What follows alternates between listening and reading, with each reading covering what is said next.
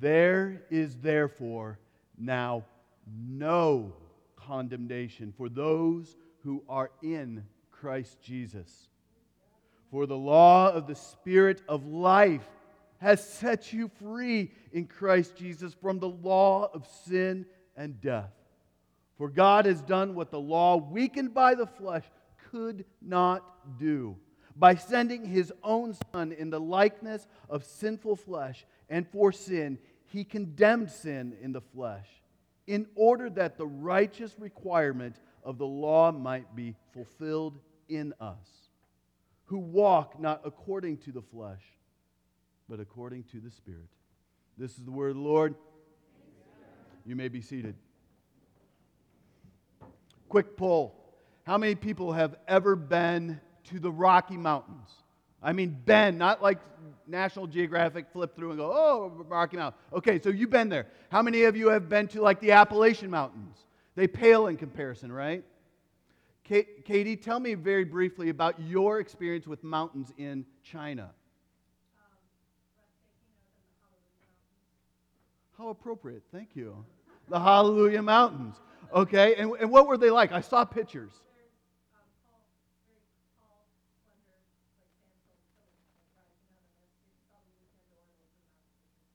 Yeah.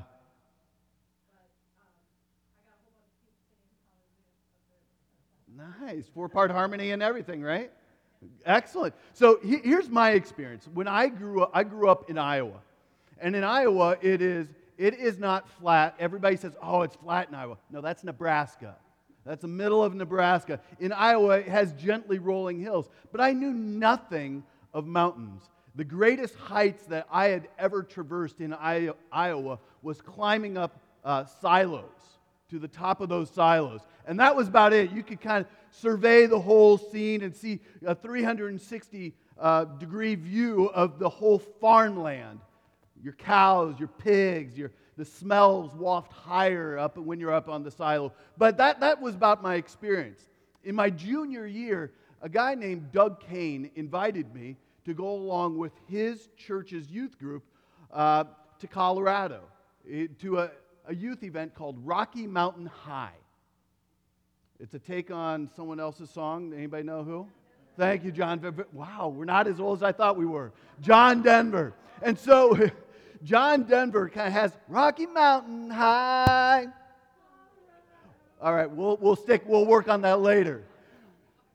So we hopped on this tour bus, a bunch of high school students, which is always dangerous, hopping on a tour bus to go to Rocky Mountain High in Estes Park, Colorado. I had no clue what I was about to experience.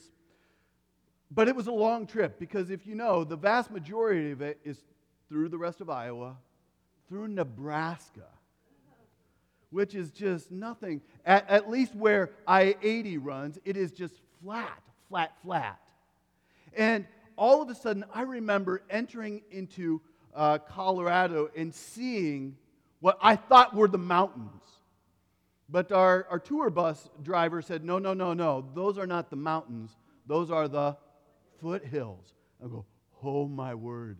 If those are just foothills, I can't imagine what the actual mountains were going to be like. So we started going through the foothills, and I was, I was in awe of this Iowa boy going, This is amazing. Look how high we are. And then we started getting into the mountains. And I remember on the, with this bus, this very large tour bus filled with high school students who thinks it's, think it's funny to start trying to rock, you know? And if you've ever been on those, those mountain passes, those are thin roads. And along the edge, you just take one look and you go, that's far. Quit rocking. Quit rocking this boat. And I remember one of our, as we were going up this mountain pass, we suddenly hit rain. And it was like a hard, hard rain. But a few miles later, as we were going higher, it turned into snow. And then as we kept on going, again, it turned into rain. And all of a sudden, out, as we looked out over the right, we saw this amazing rainbow just break out after snow, it turned to rain, and we saw this beautiful rainbow. And somebody all of a sudden started singing the doxology. Praise God from whom all blessings flow. And for this 17 year old boy, my heart was in awe. Seeing, you know, as we climbed the very, very top. I also remember uh, when I was a youth pastor at Peace Church, um, I took 19 high schoolers to Colorado for a leadership development program. And part of our leadership development program was hiking in the Rockies. And we wanted to get to the top of this mountain. And we thought, oh, yeah, that's easy. And a lot of, I was a little younger back then.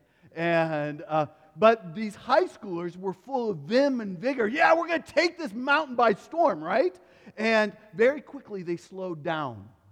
They were tired. Their sides started hurting. It was a rocky terrain, it was a difficult terrain. But we arrived and we could go no further because we were oxygen deprived and just exhausted. We got to what was called the false summit, which is kind of where it breaks through and is just even more rocky. But we were able from that, that false summit to look out and survey miles and miles the beauty of the Rocky Mountains. When we, we weren't quite at the summit, but it was like the summit. So being at the summit changed what I, I had in my head about the space that I am in and even what I thought about Colorado itself. The, the summit was beautiful. And here in Romans chapter 8, friends, we have arrived at what I believe to be the summit of the book. We have, we have traversed some really rocky, hard stuff of dealing with sin and the sin that's inside of us. And Paul is asking the question why do I do the things that I don't want to do? And the things that I do want to do, I can't do them. Why is this happening? All of a sudden, there's a break in the clouds. And we, we arrive at this place and here's what God wants you to know the message of no condemnation. And by that negative statement, God is strongly, strongly asserting that there is glad acceptance, that there is full inclusion, that there is total forgiveness for everyone who is in Christ Jesus. And, and all you need all you need to qualify for that blessing of no condemnation is to be a sinner in Christ. To be a sinner in Christ, not a rehabilitated sinner, not somebody who is just trying to clean up and look good, but a sinner who recognizes who I am and what Christ has done. And I am now in Christ Jesus. So we don't need a rehabilitated sinner. We, we don't need somebody who is tidied up, but we need to be sinners who are in Christ Jesus. After all, Jesus said that he came for not for the righteous, but for the lost, the sinners, the broken, the hopeless. He has no interest in people who just want to be good. He attracts he attracts bad people. And we are bad people. Get it?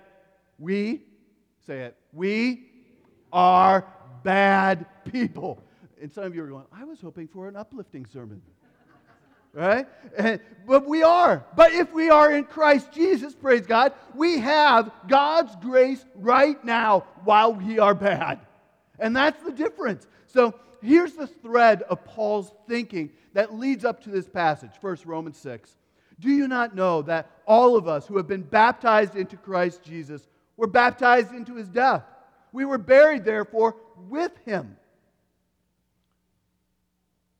How were we buried with him? By bapti- baptism into death, in order that just as Christ was raised from the dead by the glory of the Father, we too may walk in the newness of life. And then he goes on a little further sin shall have no dominion over you, since you are not under the law, but under grace. And then he goes on to say in chapter 7 now we are, have been released from the law, having died to that which held us captive, so that we may serve in the newness of the Spirit and not in the oldness of the written code. And then he comes to Romans chapter 8, verse 1, and says, Therefore is now no condemnation for those who are in Christ Jesus. This is a whole new way to live, to really live. It's, it's all about grace and grace alone. If God used any kind of measuring stick for measuring what we deserve, if no condemnation was just limited to good Christians, it would mean condemnation for all Christians. Any kind of grade scaling would be the law. And the law doesn't bring us to God. It does quite the opposite. The law exposes us. It, it, it pushes us away in anxiety and hiding into it, there's a fear of rejection that ultimately even kills love. Fear of rejection even turns our relationships into charades, doesn't it? Do you ever feel that? The fear of rejection, I'll do whatever it takes, and I'll look whatever, I'll say whatever, just so that I am not rejected. Faking love is what that is. But really, it is manipulating God and, and one another in order to get something. This is what the gospel does it announces listen, friend, all you bring to the table is your guilt and your sadness. That's all you can bring. But here's the good news God brings his mighty love. God moves toward you not in judgment, but God moves towards you in mercy. His, because why? His fury, his wrath has been spent on Jesus Christ. Jesus lived the life that we should have lived, and he died the death that we should have died. You don't have to be perfect, praise God. Jesus was perfect for you. And when you receive that grace, when you receive that good news with empty hands of faith, God places over your head the banner no condemnation. When you receive that gift of grace that you don't, Paul, you don't have to do anymore. You don't have to appease God. You don't have to dress a certain way. You don't have to talk a certain way. You don't have to be a certain way. You come with empty hands of faith and say, Lord, all I've got is my guilt and my sadness. I, I have nothing else. And God says, Good. That's good news. I'm done with you performing. Now let me put something over you. There's no condemnation forever. No condemnation forever. And I'm going to put a period behind it and then an exclamation point. I'm going to underline it. I'm going to hit Control B to bold it, and boom, it's done forever. It's, that's all it is. So, what, can, what does this mean now? It means that we can relax in Christ Jesus, our Savior. An old hymn nailed it. Cast your deadly doing down, down at Jesus' feet. Stand in Him, in Him alone, gloriously complete. So if you are in Jesus Christ, you are a righteous sinner. Yes, there's more to it. You are also in Scripture called a saint. Believe it or not, I look at some of you, I go, I don't know. Right? But that's what Scripture calls you. You are now a righteous saint, which transforms your identity. You're a saint. It, it's not an either or when it comes to a righteous sinner, it, it's an and and both. In Christ, you are righteous right now. You are fully acceptable to an all holy God because Jesus Christ is covering you, His banner is over you. And at the same time, we still sin, right? Anybody want to start listing out their sins? I didn't think so. but at the same time, we're, we're righteous right now. God looks at you and says, Yeah, I see you through my son, and you, that is good. Same time, we still struggle, and that's why we're not surprised when we look at Romans chapter 7. And when, you, when we're not totally able to get all of our issues, all of our problems under control. But, but if you are not in Christ, you, you also belong right here in Romans chapter 8. There is no condemnation. God has made up his mind about you in your favor, and you have a great future because Christ has died and he was raised again. Part of me wants to hear you say, He's risen indeed, right? Right? So, don't you see the most important thing, friends? The most important thing about you is not the sins you may or may not commit or the virtues that you may or may not demonstrate. That is not the most important thing about you. The most important thing about you is whether or not you are in Christ. That is the most important thing. The worst sin that we can commit is not the one that you think. The worst sin is not being a stripper. The worst sin is not being a porn addict. The worst sin is not being a corrupt Illinois politician. The mega sin, the worst sin, is not trusting in Christ and Christ alone. And we all commit that sin in some way, don't we? Academically, we believe that God treats us on the terms of grace. I believe that. I get it. Yeah, yeah, academically, it's up here. But emotionally, deep down, we sometimes feel that God treats us on the basis of crime and punishment. That dark emotional world of guilt and, and fear is very personal, isn't it? it, it it's also very social and cultural. We're swimming every day in an ocean of mostly unspoken but powerfully felt criticism and judgment. Every day. Every day. Even as a pastor, there's, there's that unspoken criticism that I feel. Sometimes it comes from Paul. I hear it in my that little voice in my head that says, You're never good enough, Paul. You got to work harder. You got to do more. You got to please more people. You got to make this person happy, make that person happy. And it, it's you see, Paul, you don't have the skills, you don't have the degree, you don't have this. Why are you even trying?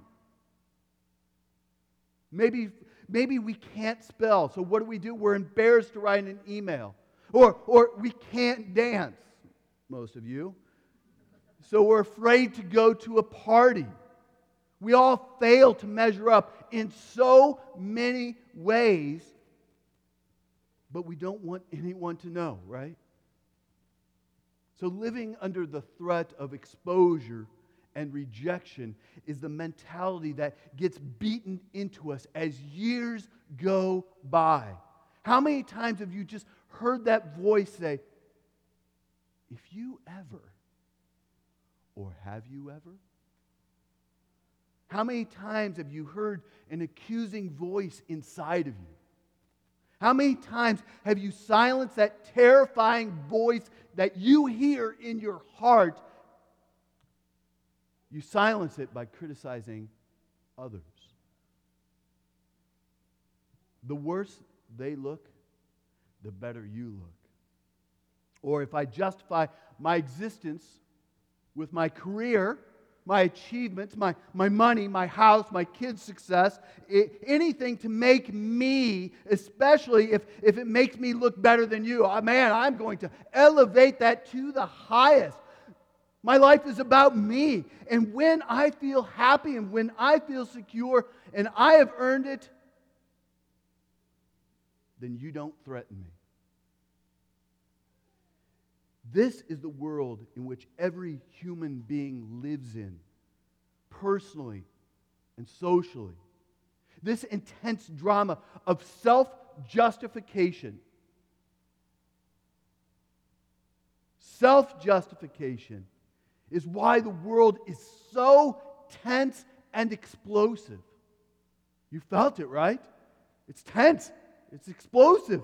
And it's the very reason why the world needs the gospel message of free justification in Christ Jesus. The world needs this message. So, what is our self focus all about? It's about saving ourselves. And I'm going to tell you, I am a crappy Savior. I do a terrible job of trying to save Paul. Every morning I wake up and I've got to renew my, my license to save Paul. I work harder and harder and harder. And what does it do? It ekes away at my soul, and I'm exhausted spiritually, emotionally, physically, in every other way. I am exhausted from trying to save Paul.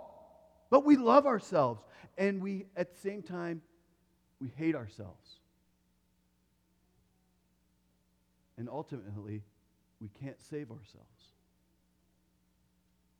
But everything starts changing under the gospel.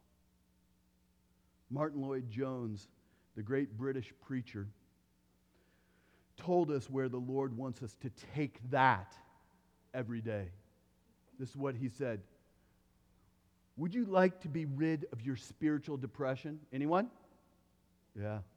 Eh, would you like to be rid of your spiritual depression? The first thing you have to do is to say farewell now, once and forever, to your past. Never look back at your sins again. Say, It is finished. It is covered by the blood of Christ. That's your first step. Take that and finish with yourself and all this talk of goodness and look to the Lord Jesus Christ. It is only then that true happiness and joy are possible for you. What you need is not to make more resolutions and to live a better life, to start fasting and sweating and praying. No. You just need to begin to say, I rest my faith on Him alone, who died for my transgressions to atone. Last week, I also found a quote by Martin Luther. He said this It ought to be the primary goal of every Christian to put aside confidence in works and to grow stronger in the belief that we are saved by faith alone. Let me say it again. It ought to be the primary goal of every Christian to put aside confidence in the works, in works, and to grow stronger in the belief that we are saved by faith alone. So, how do you define the, the primary goal of a Christian? Is it holiness? Is it evangelism? Is it a Bible study attendance? Is that the primary goal? Luther thought the primary goal is to get out of our heart killing strategies of self salvation and to grow stronger in the joy that I don't have to do one more thing as long as I live to get God's attention. My primary goal is to let Jesus save me. That's your primary goal. Let Him save you. You're drowning in an ocean of despair, and you think, if I could just have one more paddle, if I could just have this, and God's going, You're drowning. Let Christ save you. That's the primary goal for every Christian, according to Luther. So if you are not a believer today, I want you to know what Missio Dei Church stands for. This church is not here to tell you and to wag a finger and tell you how wrong you are. If you're looking for that, there's plenty of other churches out there who will do that. Say, you're wrong. Oh, you're wrong. Oh, you're a little off there. Maybe this should be our new mission statement. Missio Dei Church exists to reject our own righteousness and to grow stronger in the happiness of being saved by God's grace. I want to grow in this, have this joy and happiness, a growing joy and happiness of being saved by God's grace. That to me sounds like good news. It's refreshing both for sinners and for believers and unbelievers. That is good news. That I don't have to show up all prim and proper, clean, put together. Romans 8, Paul is, is having this question and answer thing going on. And this time, we, it's kind of hard to discern what his question is that he's trying to ask. And we have to surmise it from what Paul is trying to say. The new question that he is trying to ask, to address, is what grace does God have for people like us who still sin often? What kind of grace does God have? How does God, God help sinners? Well, the answer we see here is not the law, right? The law condemns, law of God condemns people because we are all lawbreakers. So, how does the gospel help us? Well, we've already had it hinted at in Romans 5, where sin increased, grace abounded all the more. Grace. Romans 7. Thanks be to God through Jesus Christ our Lord. So now in Romans chapter 8, Paul tells us how that exactly works in our lives. And the key word in this chapter is the word spirit. In, in chapters 1 through 7, the word spirit, if you would count it up, comes up to five times. In chapters 9 through 16, the word spirit occurs eight times. But in chapter 8, the word spirit appears. In one chapter, it appears 21 times. More times than any other chapter in the New Testament. So then, how does God help people who, who sin in this grand Romans 7 kind of way? God gives his own lifeblood, if you will, the Holy Spirit for us and to us. So grace succeeds where the law fails because grace brings along with it the very power of the Holy Spirit. The very power of the Holy Spirit. Grace works miracles, and we all need miracles, don't we? We, we need more than just those, those withering scoldings and, and not, even, not even within our own thoughts. We need a helper. We need the Holy Spirit. He knows how to internalize the grace of God in our heart so that we actually start changing. So when you are in Christ Jesus, you've been given the Holy Spirit who now resides within you, and He helps bring along the grace of God, and He internalizes it within our heart so that suddenly change, real, lasting change, starts to happen. Here's how it works God starts out by relocating us. He takes us out of the death camp and relocates us into an environment of overflowing acceptance that has nothing to do with your sin or your morals. It has everything to do with Christ.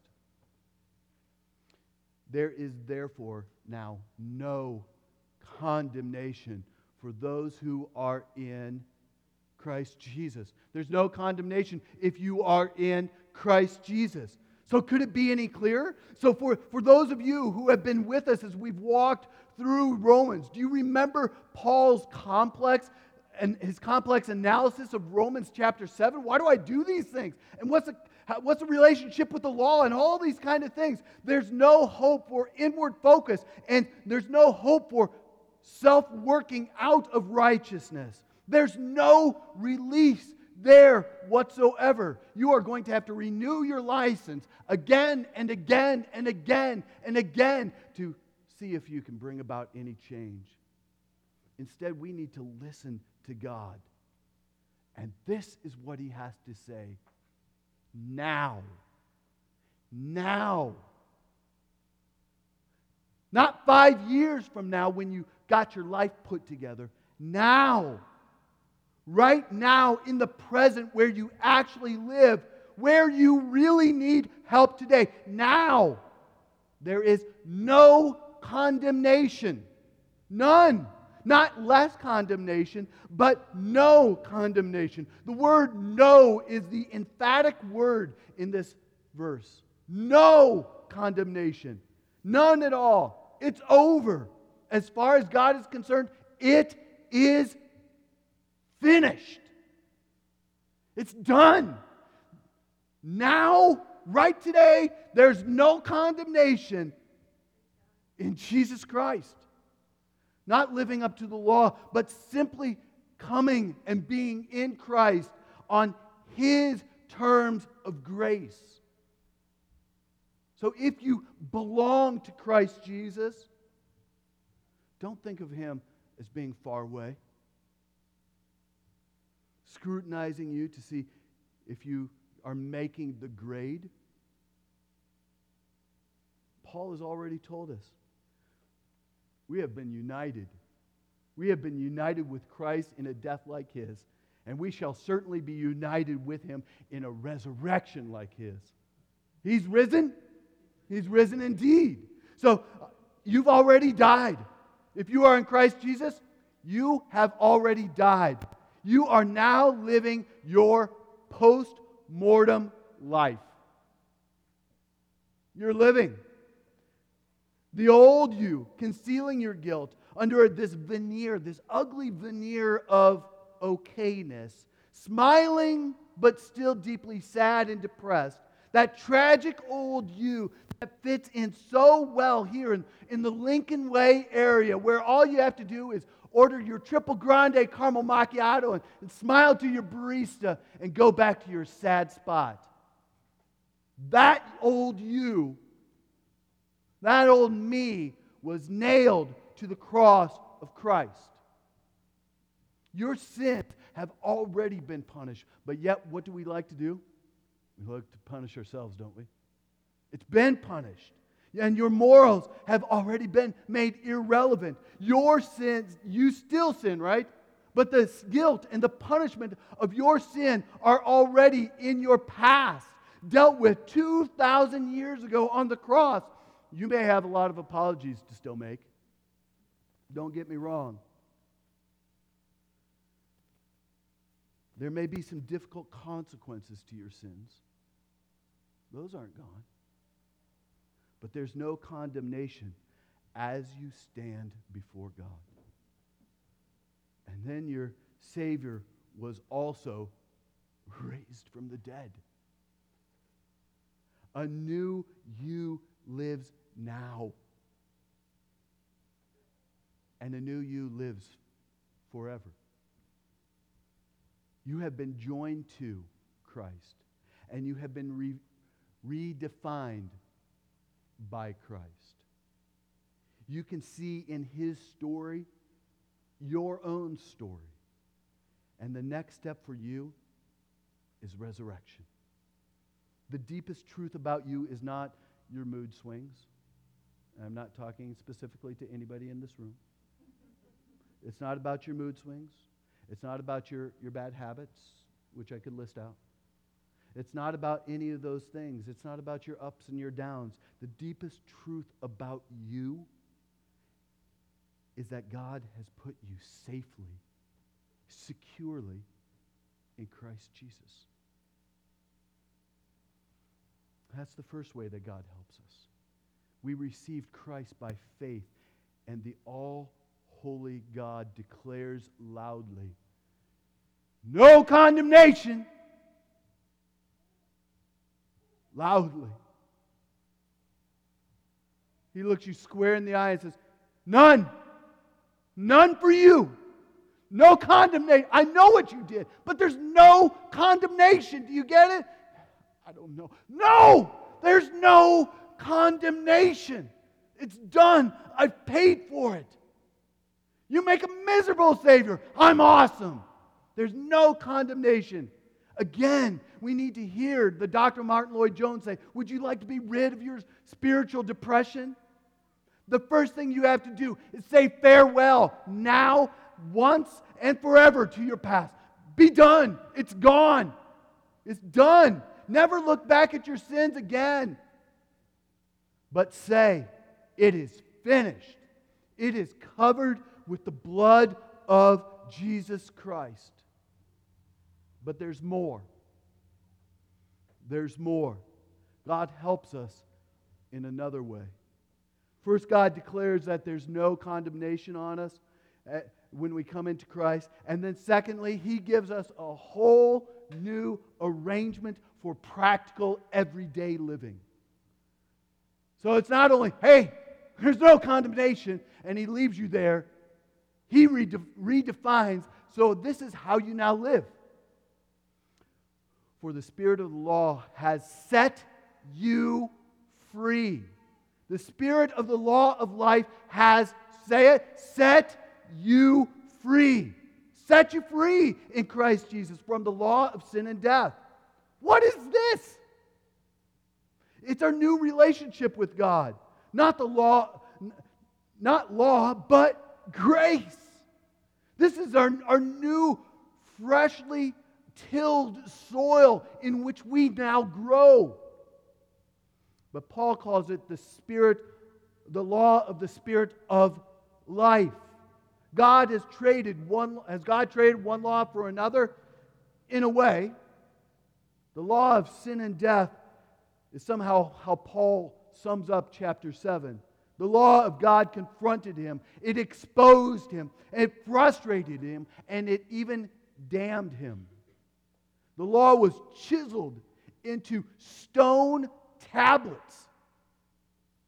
It was unbending, it was hard, it was cold, it was heavy. Paul tried so hard to live up. He was, he was probably a firstborn child, right? He was just trying so hard to live up to the law and perform and do and more and more and more. But he kept on failing. He, he hated himself for failing, and that made him all the more frustrated and all the more unable. We've all experienced that, that vicious cycle of sin and death, sin and death, sin and death.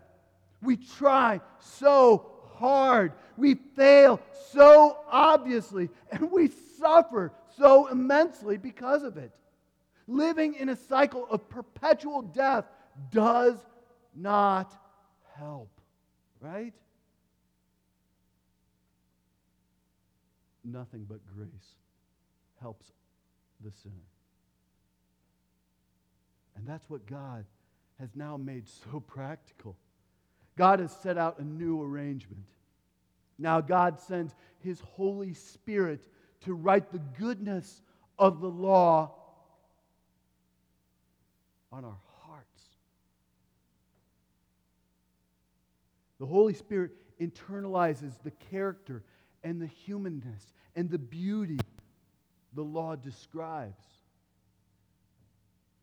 The Holy Spirit changes our very personalities into people who don't have to be prodded into doing the right things.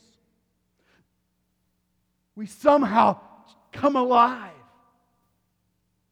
with a new love for God, we find ourselves, much to our own surprise, having this ever growing desire to know Christ more.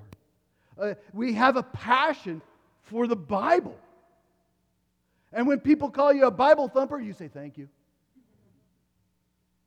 Dude, you're, you're all about Jesus. Uh huh. Yes. Yes, I am.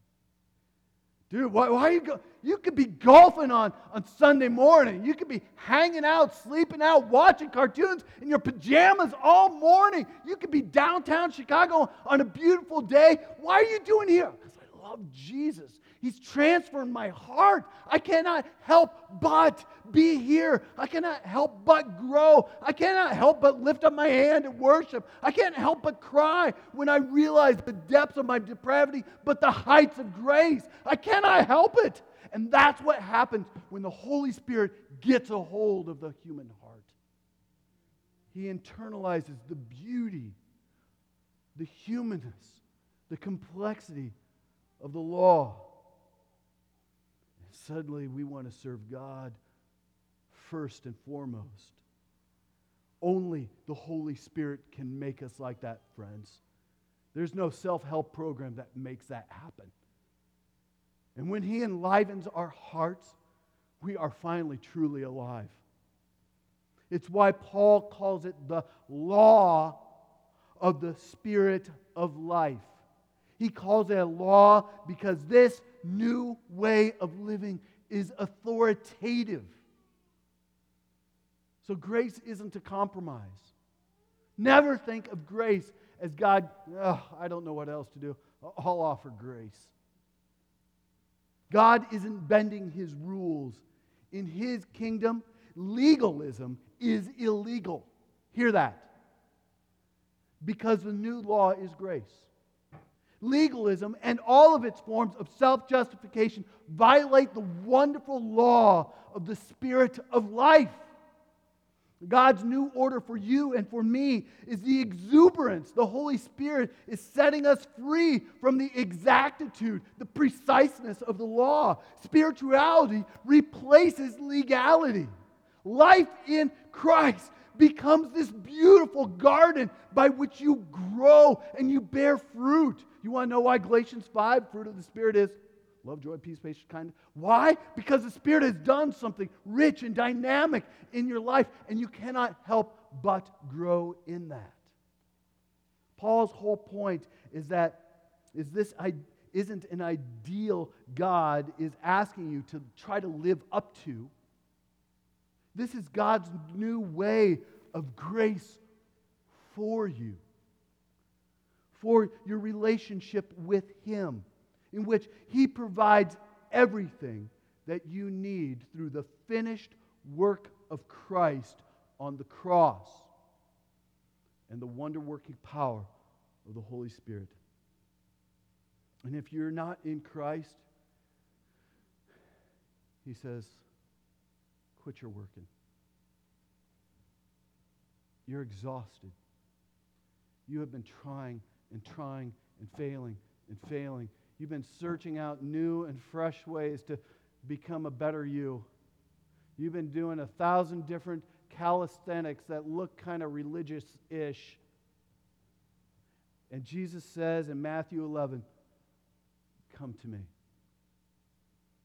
All who labor and are heavy laden, and I will give you what? I will give you rest. Take my mo- yoke upon you and learn from me. For I am gentle and lowly in heart, and you will find rest for your souls. For my yoke is easy and my burden is light. So, why do you hold back from Christ? He is inviting and even commanding, Come to me. You, you, you, come to me. And you know what you'll discover? You have a new address. You are now in Christ, where you receive forgiveness and you will truly live again. Will you come to him today? But if you're you are in Christ, and not feeling set free. Does anybody have that? Come on. Anybody have that feeling where you're just not feeling set free? Anyone? Yeah, okay. So if those two words here in verse 2, set free, do not describe you, here's what you need to do today. Would you like to be rid of this spiritual depression? The first thing you need to do is say farewell now, once and forever, to your past. Never look back on your sins again because why? They're dragging you down. They're the anchor in the wrong place. How about an anchor in Christ? But no, you, you're anchored in your past. And he says, Never look back at your sins again. Say, It is finished. It is covered with the blood of Christ. Don't drag your guilt with you into Christ as if feeling bad is going to make you more worthy of receiving his forgiveness. Look, look at how bad I am. And Christ is going, I, I get it. Just come to me. Be done. Say goodbye to the old. And that is self justification when we try to bring in our unworthiness and our badness. Christ was punished in your place. Period. That is what you believe in your head. Now believe it in your heart. When you truly believe what you believe, then let your past go and look to Christ. Look away to Christ, friends, and you will be wonderfully set free. No one, friends, can love you more passionately, satisfy you more deeply, or settle you more definitely in God. And there is nothing more foundational to life than for God to say to you, no condemnation. Period. Forever. Amen? Let's pray.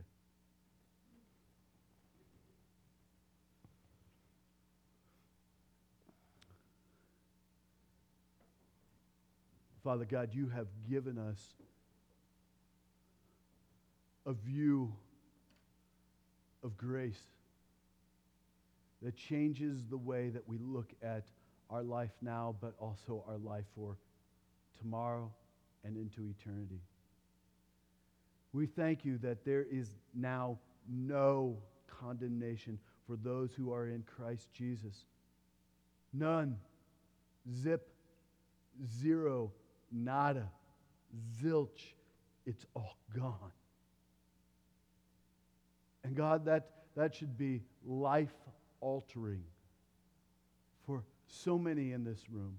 For those who have walked with Christ their entire life, and those who are new to their faith, and those who are still checking it out, Lord, that should just alter the way that we look at the life that we live. For many of us, it should turn things upside down. For many of us, it should set us free. The shackles of performance are gone the shackles of condemnation have been stripped. And we have been given wings to fly because we are located in Christ Jesus with the banner of no condemnation flying proudly over us. So, Father, help us this morning as we, as we come to the Lord's Supper, as we sing our, our last few songs together, as we leave this place, Lord, may we leave with joy, glad hearts, empowered, and breathing the fresh air of grace. And this we pray in the mighty, mighty name of Jesus. And all God's people said, Amen.